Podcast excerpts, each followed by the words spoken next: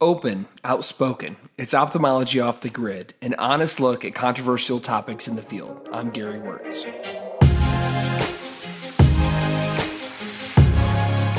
The delicate balance of mentoring someone is not creating them in your own image, but giving them an opportunity to create themselves. Sadly, this is not a Wörtz original, but a thought provoking insight from Steven Spielberg. This respect for individuality is something most of us seek in our careers. We can accept and even embrace that compared with our colleagues who may learn differently, think differently, and act differently. Today's ophthalmology trainees are no different, and the successful mentors are catching on. I don't really care how somebody learns about multifocal choroiditis. I just want them to learn about it. And so, uh, whether you come in and do a lecture and listen to our faculty, or whether you sleep in and then learn it at night, the only thing that really matters is do you know how to take care of patients with that problem? That's Dr. Thomas Oetting of the University of Iowa. In this episode, I sit down with Tom to talk about his views on mentorship and why he feels it's important to give trainees room to think differently. We'll also hear from Dr. Joshua Frenkel, a senior resident at Tulane, about what it's like to be in training today. First up is Tom.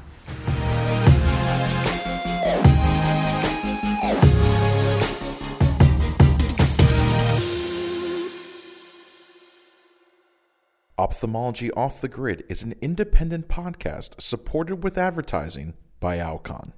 This is Dr. Gary Wörtz with another episode of Ophthalmology Off the Grid, and I have finally tracked down Tom Oetting. Uh, Tom is someone who I have uh, been a fan of peripherally um, for quite a long time. Uh, all the stuff he does with teaching residents and making our profession better, um, it really is inspiring. And so um, we are really excited to be able to talk to Tom Oetting today on Ophthalmology Off the Grid. So, with that being said, Tom, thank you for carving out some time to come and talk to us today. Thank you, Gary. I, Rick, Gary, I just want to tell you right up front, we really appreciate the times that you've uh, grabbed our residents at various meetings and sat down and um, you know had a drink with them and, and did informal mentoring, and, and it really means a lot to uh, those residents and and to our profession to have folks like you that take the opportunity to to informally mentor people. And, and, certainly this podcast is a way to, to spread that sort of mentoring across the world. So I, I really appreciate all you're doing for us. Oh well, you know when you're when you're uh, raising such good and developing such good residents, it's really selfish for me to be around such high quality people because I actually get more out of it probably than I give. But thank you for saying that. I really appreciate it. Let's dive right into a topic that I think um, uniquely is suited for um, your experience and expertise. And you even brought it up uh, initially, and that is what do you think makes a good mentor? I mean, mentorship is so important. There are so many people who have, um, I've been so lucky to run into the right people who have invested in me. And so I know the value of that and sort of try to pay that forward now. But what do you think why do you think mentorship is important, first of all? And what do you think makes a good mentor, um, either in residency or out? Well, I, I, think mentoring is really important. I think that's why we're all here uh, at the Academy this year and, and why we go to meetings is because we, we sort of crave uh, the idea of, of live interaction with people. I, I think what makes a good mentor is first off, you have to give a darn. I mean, you have to care about that person. Sometimes it's helpful if they go to the same uh, program is used. Sometimes it's helpful um, if they have some other uh, interesting connection with you. Maybe uh, maybe they both went to the same uh, undergrad, like they're both Hawkeyes or something. But the, the the idea is that you want to have you want to give a darn about that person. And then secondly, as a mentor, you have to have some connections. You have to have some some leads uh, or some people uh, or resources that that you can share uh, with your mentee um, that, that are valuable. And I think those two things are an important combination. If, if you're a developing uh, faculty member or a developing um, surgeon, I think it's important to take opportunities to get to know people so that you do have resources available. So for, to me, this is a great opportunity for me to meet you, and hopefully I can I can say that I, that I that I know you. Maybe I can use you later as a resource for one of our residents that wants to do um, you know, complex cataract surgery or uh, refractive cataract surgery, that kind of stuff. So I think I think it's important for us to have a, a, a, stable of people that you can go to. One of the things that's interesting about mentoring is it's important to develop these relationships when the seas are calm, right? And not just when things are crazy. And uh, that's one of the things that sometimes you forget about is is uh, it's important to establish relationships when things are going well. So sometimes you may have a complicated case, or you may have a a problem with a coworker or something, but it's very hard to just all of a sudden call somebody that could be of value to you if you haven't already developed a relationship with them. So I do think it's um, it's something we all have to work on. Um, I, I, have mentors myself, even though I've been in the business 25 years, and even though I'm getting got a lot of gray hair. There's a lot of people that I really look up to, um, and and I use to give me help and advice. And um, and so I think it's important for us to develop mentors, and also for us to have mentees that that we take care of. You know, I think um, in residency programs, there are definite cultures that um, form, and it's usually um, based on the attendings and the residents that are there. But uh, generally, the, the, program director or the chairman sort of set a culture. We definitely had a culture of mentorship at the University of Kentucky, not only with um, our faculty members, but it was really like a family of residents where the upper level residents really looked out for the for the younger residents and really showed us the way and showed us the path forward. Walk us through in your program um, maybe what that looks like or a little bit of the culture of mentorship uh, that's there at Iowa. Well, I, I, think some programs will have a formal system for mentoring where you come in as a first year resident, you're assigned to somebody. Our program tends to not have formal mentors, but instead uh, people develop those with time. And the important thing is to try to um, try to get people connected with people in various ways so that those informal mentoring relationships can start. Oftentimes, it's related to uh, fellowship interests or other interests that, that crop up that make it mutually beneficial. Research interests, for example, is a great one.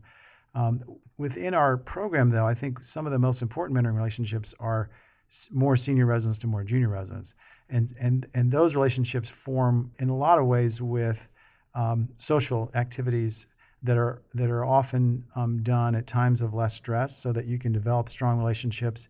When when the going gets tough, you really don't want to start developing relationships then. So, for example, if somebody has an illness and you have to cover a call, if you've developed tight relationships within the organization, then, then those things are much more easily managed. So we really try to focus a lot on on eh, eh, as best we can of trying to develop those relationships, having the class tight within itself, and also having good relationships with more senior to more junior residents. And one way we do that is by having a junior resident and a senior resident that rotate through together in various rotations, and so they're they're called, um, you know, buddies or, or uh, big big buddies, big brothers, big sisters, that kind of thing. And so that's been a useful um, tool. For faculty, it just kind of grows out of more sort of related to interests as opposed to related to uh, um, to more um, uh, you know structured things. I, I do I do think we're lucky we have um, our chairman now, Keith Carter, is the president of the Academy of Ophthalmology this year. He just took over with this meeting, and and clearly he has developed this unbelievable network of um, relationships, uh, and it's a model to us. Uh, it's a model to um, to how you can you can have your life, how you can have your career. Um, you can't walk with Keith Carter more than four steps in this meeting without having five people come up and hug him and say hi to him. And so you, and that just doesn't happen. I mean, it's just not instantaneous. It's because he's worked on it. Right. Makes sense. Makes sense. You know, Iowa is just one of those programs that year in, year out um, attracts the best people, the best and brightest. But I think beyond that, it has a track record of producing incredible clinicians and scientists. Um, we do have sort of a wide range of people who listen to this. I know there's some med students who listen, there's residents who listen, there's people in every stage of their career. What's the secret of attracting good residents and, and building good clinicians? If I mean, that's a very nebulous question, but are there characteristics that you see or maybe traits that you try to develop in people that once they're done they're not just going to be a nine to five ophthalmologist they're going to go above and beyond? Well i mean i think that's hard. We're right in the middle of our of our search for our next class and uh, you know everybody gets four or five hundred applications and everybody only has you know five or six residents they take. And so there's a there's a, a job of sort of sorting through. And not every program is for every person. So uh, um, it's not like um, we, we, we certainly encounter people that we don't think would fit and they don't think would fit. So it's, it's often mutually exclusive. What we try to do is we, we look for integrity and passion. We look for desire to take care of patients. Um, and a lot of the other things come um, later or come around that. But the important thing is that our primary mission, even though we're a teaching institution, is to take care of patients. So we're looking for people that have, uh, have, have shown aptitude in that area, maybe have some spice, like they've really um, had passion in some area or uh, have done service work in their community or church uh, that, that gives us a sense that they, they've made the places they've been better And if we bring in people that make our place better, then uh, then, then uh, Iowa will continue to get better and better. So we're looking for for that sort of stuff.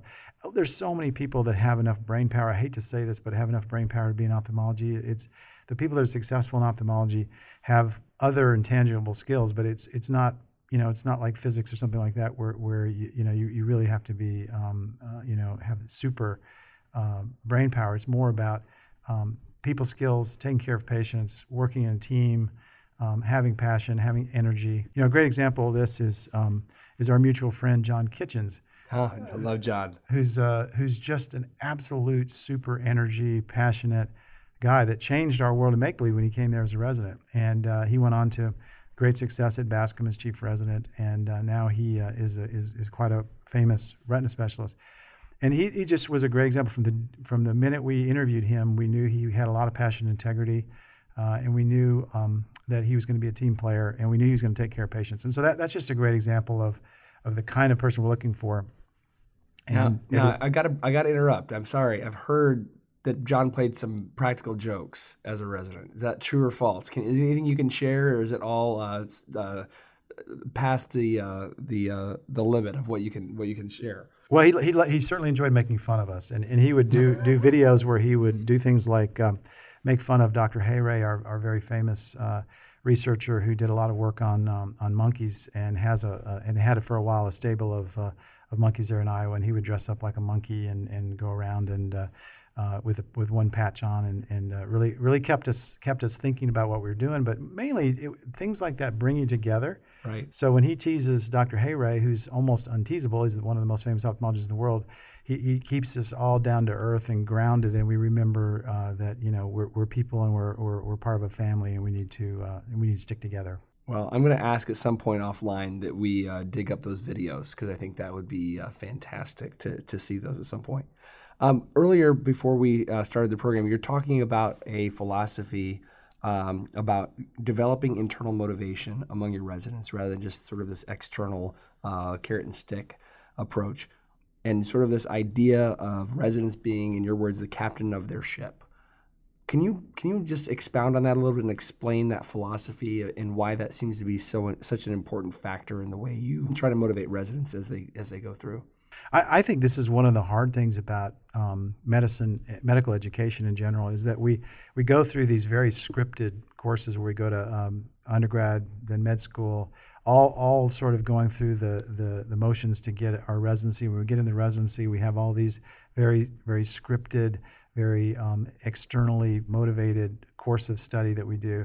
And then a lot of times by the end of that many, many years, you think about it, you know, we're talking about uh, 12 years um, of, uh, of, of, this sort of work. A lot of people lose their ability to motivate themselves. They kind of forget uh, that they should be thinking about um, wh- what, what are my gaps in my education? How can I make myself better?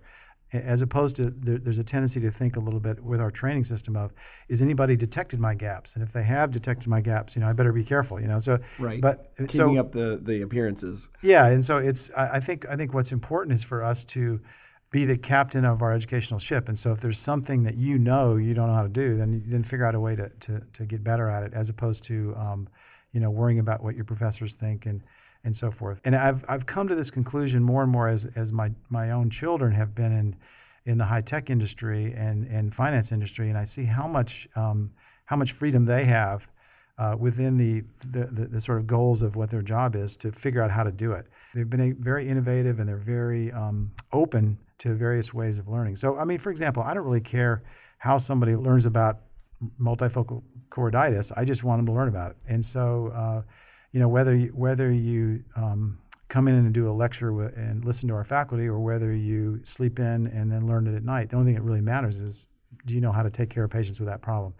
And so there's a million examples of things like that. So we've been trying to do more and more things along those lines to um, encourage people to to be the be their own boss of their education. One selfish reason that that's useful is if we give people time to be the captain of their own ship, um, and then and then you know six months later they say to me, uh, I don't know about um, OCT. What are you doing about it? And I'm saying I'm not doing anything about it. You're you're the captain of your ship. You had you had some time to do it. Now you learn about it. That's that's your job. And I think the more we can sort of reinforce that with people and say, oh, that's right. I'm the captain of my ship. Uh, I'm I, I need to I need to figure out how to how to move forward. Uh, I'm not saying you totally remove all structured training. I, I would never say that. I'm just saying just just introduce a little bit of of of this idea of being the captain. I think if we do more of that, we're going to get more people like you, Gary, more people that, that are innovative and, and thinking about um, uh, about how to do things differently and in, in, exciting new ways, and less people that, that are just going through the motions, totally beat down by the system when they get out.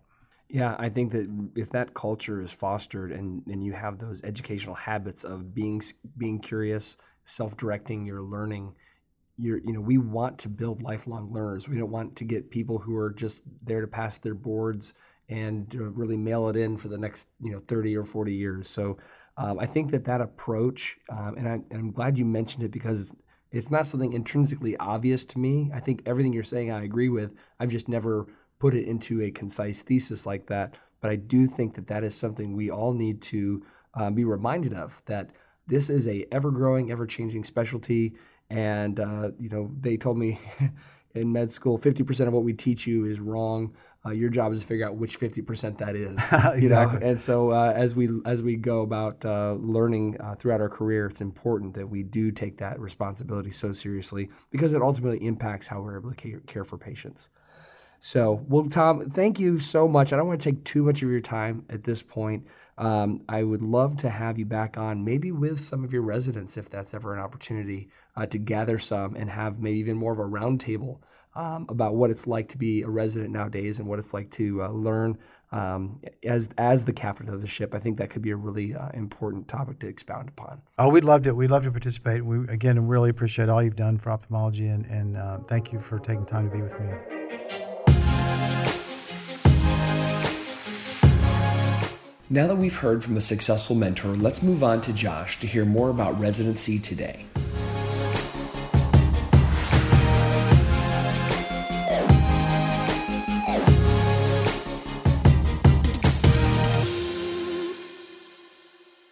Well, this is uh, Dr. Gary Wörtz uh, once again, and now I have a chance to interview someone who's become a friend over the past year or so, uh, Dr. Josh Frenkel. And uh, Josh is a uh, senior resident at Tulane and has been going through the, the whole medical education process and is really getting ready to uh, reach the end of the residency journey and, and actually looking for fellowships right now. And so I thought it'd be a good idea to bring Josh on to remind us of the struggle of being a resident and giving us sort of a real time update for those of us who have been removed from residency for a while at just how hard it is right now uh, in this day and age uh, to be a resident. So I thought it'd be a, a good update uh, and really to get a encapsulation of what it's like a day in the life of a resident uh, in, in 2017. So, Josh, thanks so much for taking a little bit of time um, and coming in and talking to me today. I really think this is going to be an important segment. Well, Gary, thanks so much for having me. It's really an honor to be here. I'm actually a huge fan of the pod. Oh, that thank avid you. listener. Avid thank listener. you. Thank you. Well, there you go. I'm glad. I'm really happy that you were, were able to work this out. So, give us a little bit of a background. I know that you grew up in Madison. Uh, you went to Oberlin in Ohio, great school, and then you migrated further south, uh, all the way down to Tulane. And, and, you've been at Tulane Med School and residency. Is that right? That's correct. Yep. Okay. And so, when did you? When in your journey did you decide ophthalmology was going to be uh, your specialty? Well, you know, Gary, so I went into medical school. Um, I didn't have a specific field in mind. I really became interested in ophthalmology about third year, early on in third year. I met a gentleman, uh, Blake Williamson. Ah, Blake, yep. yes. The, um, the, man, the myth, the legend. Absolutely. And uh, Blake was an intern. I was a third year. And Blake told me, Josh, you have to check out ophthalmology. He said it's an incredible field. And fortunately, I listened and I, I did a rotation and I was instantly hooked. That's that's that kind of mirrors my experience. Unfortunately, uh, Blake was not around for me. uh, that would be a lot more fun. But yeah. you know, as a third year, I was uh, right after my OB rotation. I was questioning my decision to go into medicine in general, and uh, got to see cataract surgery for the first time. And I, I said, I can do this. I think I could do this every day the rest of my life. And I was actually right about that. I really, I still love it. I've been doing it for, you know, eight, nine years now. But um, so third year med student, you said, all right, I'm going on this mm-hmm. journey.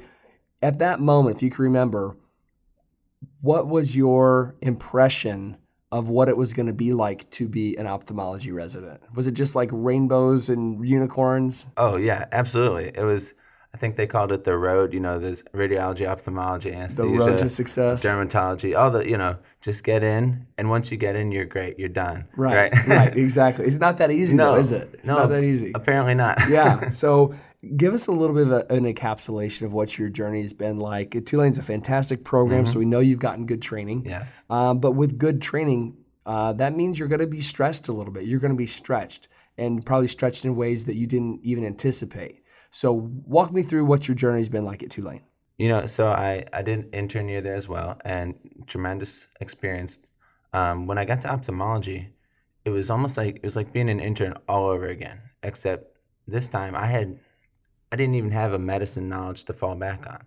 Yeah. I, I uh, one of my residents, upper residents, told me on my first day, they said, you know, you're going to be humbled this year because you went from being able to save people's lives in a code to not being able to run a refractor and actually get, you know, prescribe people a pair of glasses. And it's going to be incredibly humbling for you. And it was. Did you find that same? I mean, it's kind of what you're describing, it seems. Yes, one hundred percent. It was the most humbling year of my life. I would say it. It felt like I'd been thrown into a pool, just like the deep end, and I was just trying to find a, you know, trying to get onto the ledge, trying to find my way and catch my breath. Because not only you have the responsibilities of call, and you're trying to learn your field, learn your craft. You want to be maintain your responsibilities at home. Right. You know, I'm a husband. I, I have a, a wonderful wife, and I want to try to maintain those responsibilities while being the best resident I can. Right. And I think the the struggle for me was really I think my expectations were upside down because I had the same thing. I was like, man, as soon as I get into residency, all my wildest dreams are going to come true. And and really you kind of get no respect from everyone else. They really love to throw shade at ophthalmology. They're jealous. It's fine. We get it. We know. But there's really unless you're an ophthalmology resident, unless you've been through that first year, you don't really know what it's what it's like to go back to square one after your intern year. Yes, the struggle was very real. So uh, first year, I, I know um, was probably uh, difficult, just like like anyone, like everywhere. Um, what a you know, t- walk me through you know kind of the progression through your training and how that works at Tulane. hmm So Tulane, you know, we're very fortunate to have a lot of surgical experience, and part of that is we we travel to we go to three different VA's hospitals, two of which are outside of New Orleans. So I'm spending about two two and a half month blocks away from New Orleans my first year. And that's not like 20 minutes away from New Orleans, right? This No. is like an hour to 2 Mhm. three. Yeah, one one of them's in Mississippi. It's about an hour and a half. The other's in Alexandria, Louisiana. So it's about almost four hours away. So that does that does uh, bring into the whole work life balance um, situation. I think if you're single, maybe it's easier. Although I think we sometimes you know we write off the experience of folks who are single, and if you're married, you sort of think your your life is is harder automatically. But there is something to leaving home when someone's waiting for you. Um, I've felt that stress myself, and um, you know how how is that? How do you maintain that work life balance? It's you know it's been a real challenge. It's something that I try to be aware of, and again, it's it's another humbling experience because we're used to being smart. We we we want to be good at our craft. We want to be the experts at things, and you realize there's some things that you don't know how to do, and you're trying to figure out how do I balance my career and becoming what I've always dreamed of, what I want to be, with the person I am every day and the person who I've committed to, or you know, who I've chosen to spend my life with, and how do I find that out on the fly? Right, right. You're making real time decisions where you're you have a certain amount of resources and you're trying to figure out how do you give 100% of those resources to both things that you love. And it's just an impossible it's an impossible situation. So it's it's it takes a lot of I mean I've, I've met your wife and she's fantastic. Uh, and uh, you know my wife was extremely understanding uh, that this was a season and that there was going to be no real sense of balance during the season. Um, you know, if there was any balance, it was just that we were spinning together, and the thing that kept us afloat was our centripetal force. You know, it just kept us like a gyroscope from falling over because we were spinning together. Um, so I, I, I totally get that, and I understand that tension. Tell me about, and this is maybe an unfair question, so you don't have to answer this if you don't want to, but What was it like your first time, uh, or maybe you know maybe first few times doing cataract surgery? That's one of those sentinel moments for me. I'll never forget it. What was it like, man? I mean, it was incredible. You know, it's. I remember, like you said, when first time watching cataract surgery, I was like, "Wow, this is amazing." I, that's and it looks kind of want to easy, right? Yeah. Oh, it looks so easy. right. It's so underappreciated No. by the novice. and and then you get in the first time you're in the eye, and you're like, "Whoa, my hands are moving different. This is not. It's like a fish in- looking through water almost. Right. It's totally foreign, and your movements are not are amplified. Yes, yes, so much so, and it was. I mean, talk about a humbling experience. Right. Another one. Yes. Right. Yeah, right. Every every new experience in ophthalmology is, I think, just like starting back from square one and realizing you know nothing. Yes. Um, and that that's kind of hard on the ego, especially for people who've been pretty driven and and motivated to outperform others. Um, it is really hard to recalibrate yourself at every new rotation. That okay, I'm starting again from scratch, and um, just have to come to work with your hard hat on, you know, and not worry about it.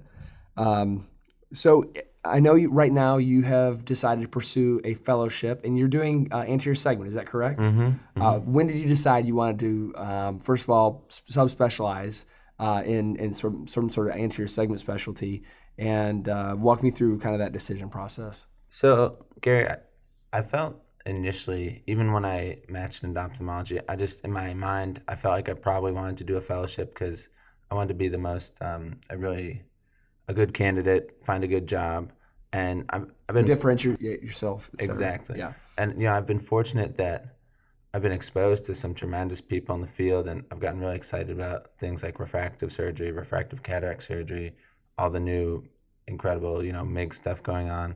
And so I, it was relatively easy for me to say that's what I want to do, and so that's I've kind of just set my sights on that and trying to find a good match for fellowship for me.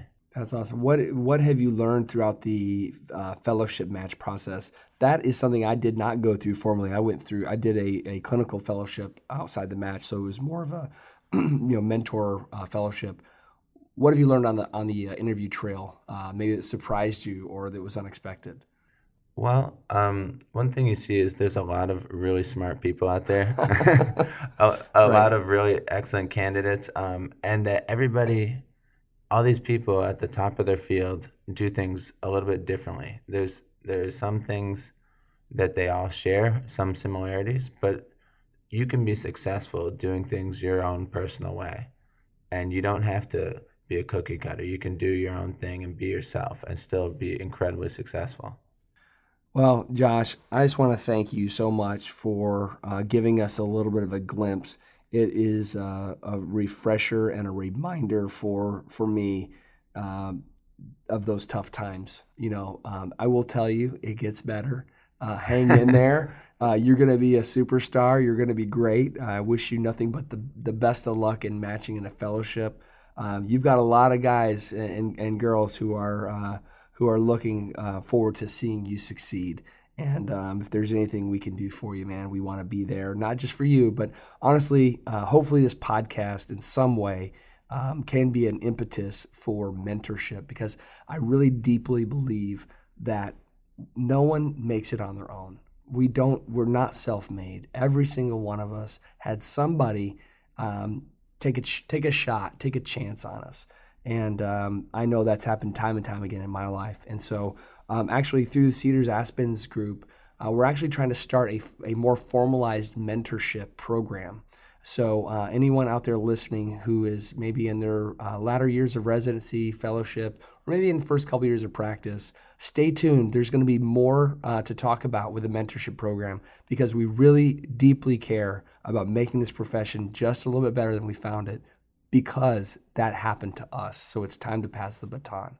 And Gary, you know, I, wanted to thank you so much for having me and echo what you're saying. I mean, you you guys and women in the field have made me feel really welcome and it's it's very humbling to have such people at the top of their field be so warm and open. And guys like yourself and John Solomon, Greg Parkhurst, all these guys and lovely women, wonderful smart women who've been so good and so accepting to someone a resident, you know, Well, we, we are lucky to be surrounded by not only smart and talented people, but incredibly kind people. And that's a culture that we want to continue to foster. So, with that being said, Josh, thank you so much. And uh, we want to check in on you and as we follow your career. Okay. I would love that. Thanks so much for having me, Gary. We can probably all remember how humbling those early days of training were and how uncertain the future felt at times. Let's make a goal to take a page out of Dr. Oetting's book and help our mentees become captains of their own ships. Encouraging those in training to embrace their individuality will help them remain passionate and motivated as they forge ahead. From this, the entire field benefits. With that, thanks so much to Dr. Oetting and Dr. Frenkel for their time today, and thank you all for listening. If there's a topic you all want to hear more about, please be sure to leave a review with your suggestions. See you next time on Off the Grid.